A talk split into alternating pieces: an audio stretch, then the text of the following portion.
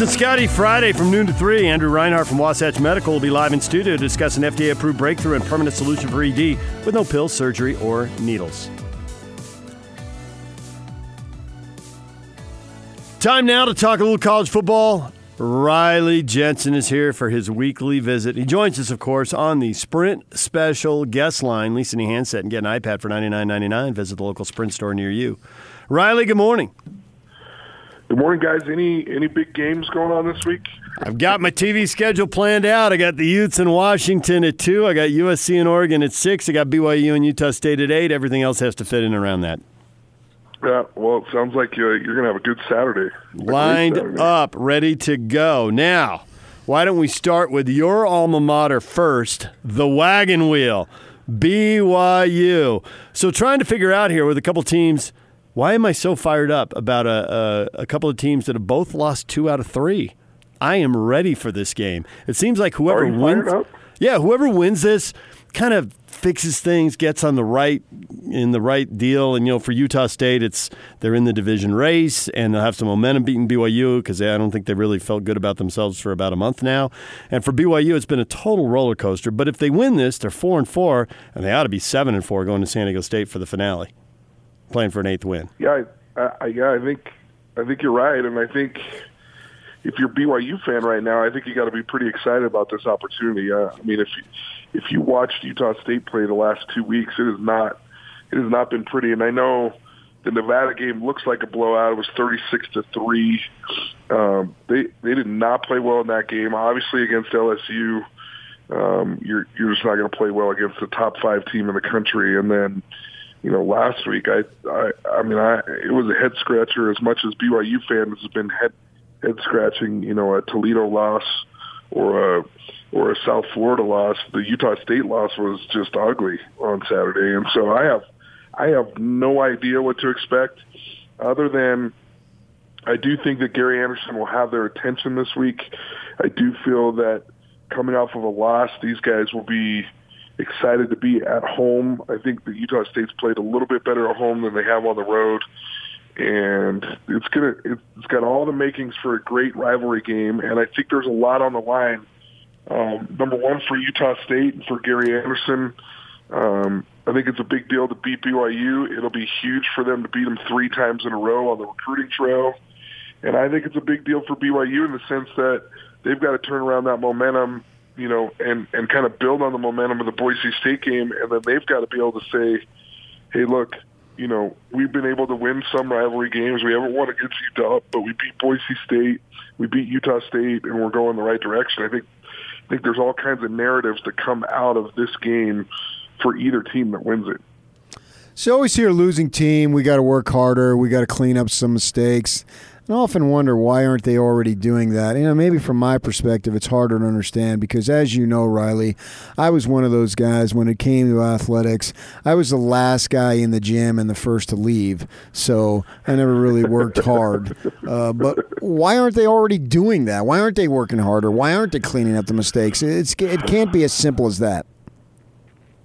Well, I don't. I don't think it's that simple. I think what coaches are trying to say is that there's been a lack of focus at certain times during the game. And I think one of the things that I remember from playing college football that it was a lot different than just high school football or any other game that I participated in is just how long the games are. I mean, I I remember in college the first time that I started a game, it was in junior college, and the 15 minute quarters and the clock stopping and just different things that happen.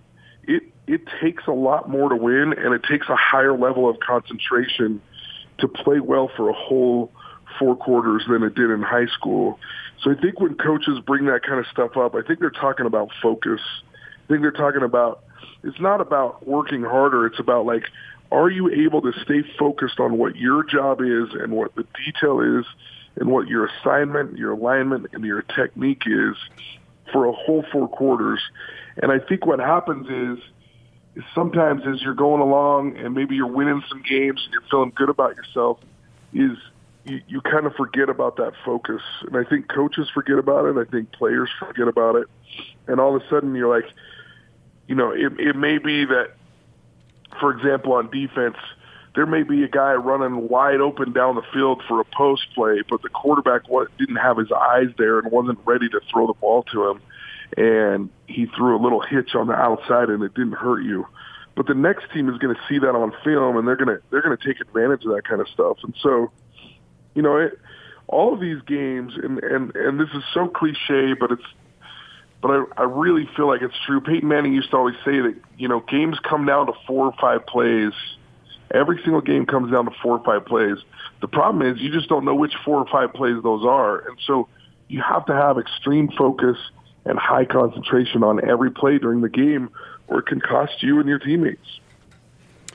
So the Aggies just have to tighten up a few of these details, or it's been a month since they won, and there's just a fundamental issue with how good they are. Which one of those do you buy? Right right now, I, I'm feeling like there's a fundamental issue on how good they are. I mean, if you look through the statistics, they're not they're terrible on third and seven plus. So I mean, I think I think Jordan Love is something like 17 of 38 when it's third and seven. And you go, okay, well, everybody's bad on third and seven, and I'm like, yeah, but there's a high number of pass plays. There's a high number of things that are happening there. So that means on first and second down they're not running the ball very well. That means on second down, they're not getting plus yardage to get themselves into a third and six or less. And uh, you're right. Everybody has a high, high percentage of completions, a high percentage of of third down conversions when it's third and five or less. But that that's a result of the concentration on first and second down. And I feel like the offensive line for Utah State has struggled. Um, I don't I don't feel like the run game is particularly as good as it has been. I think that receivers have dropped the ball for Utah State, and I think that makes it hard on a quarterback sometimes. But I also think we have to we have to start looking at Love and just saying, look, you need to play better because there are plays where there's guys wide open and he needs to make the throw, and there's guys there's times where he is receiving blocking and he and everything is fine and he's just not making the play. And so I think I think he has to step up. I mean, I I know that this is a this is a guy that before the season started was a Heisman Trophy type candidate.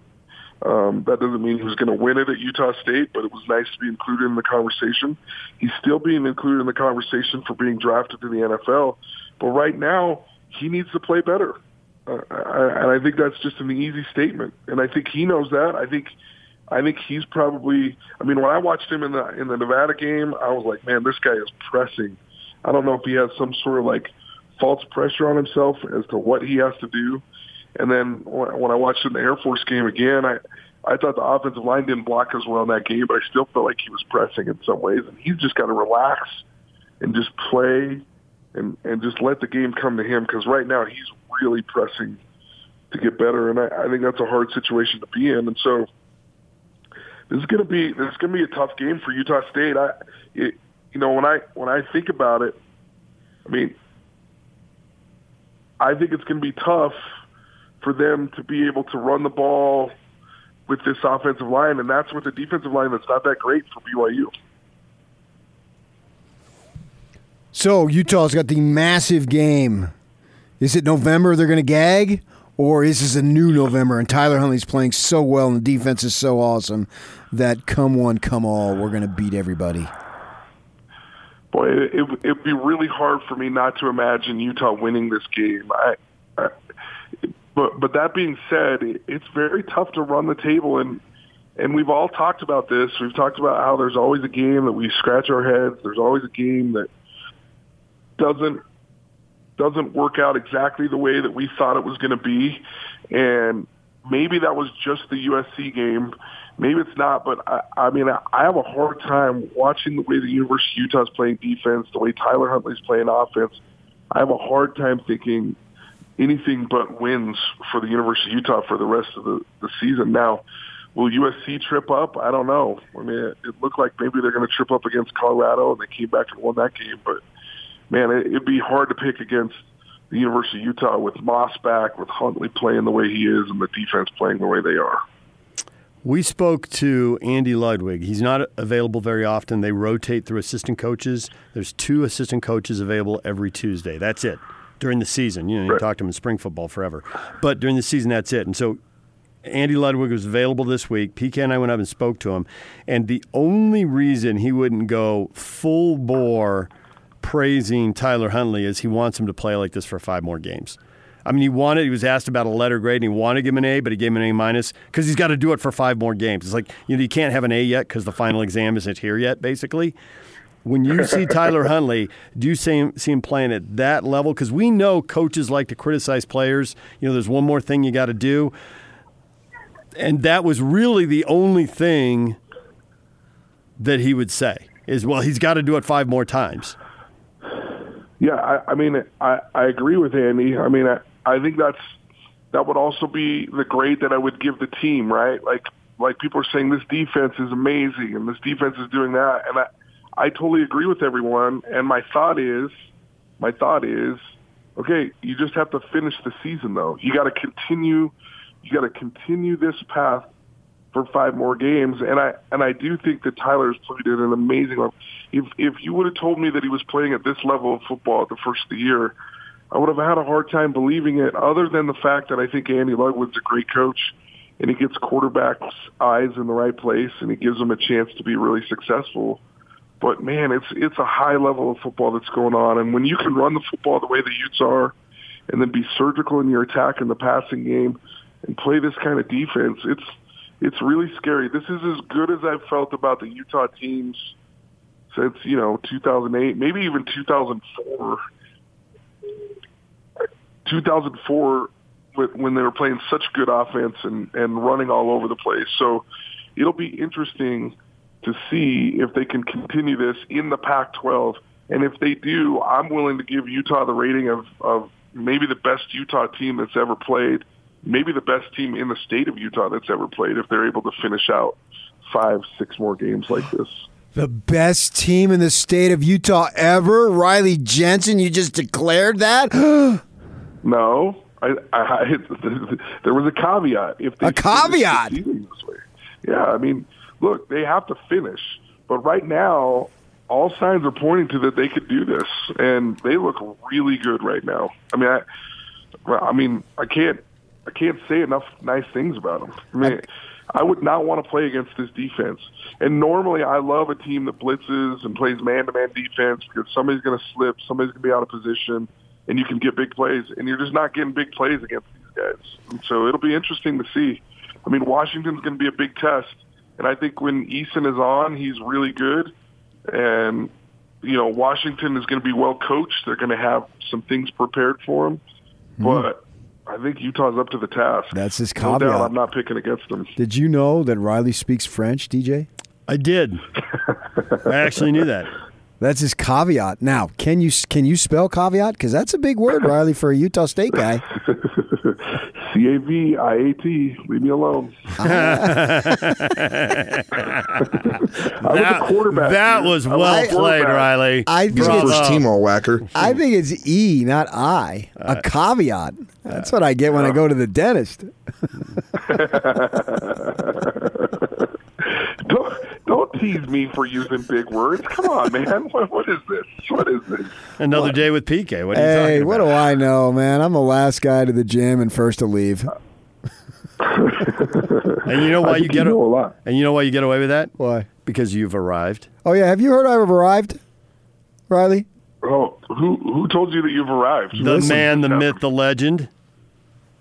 Still a work in progress, though.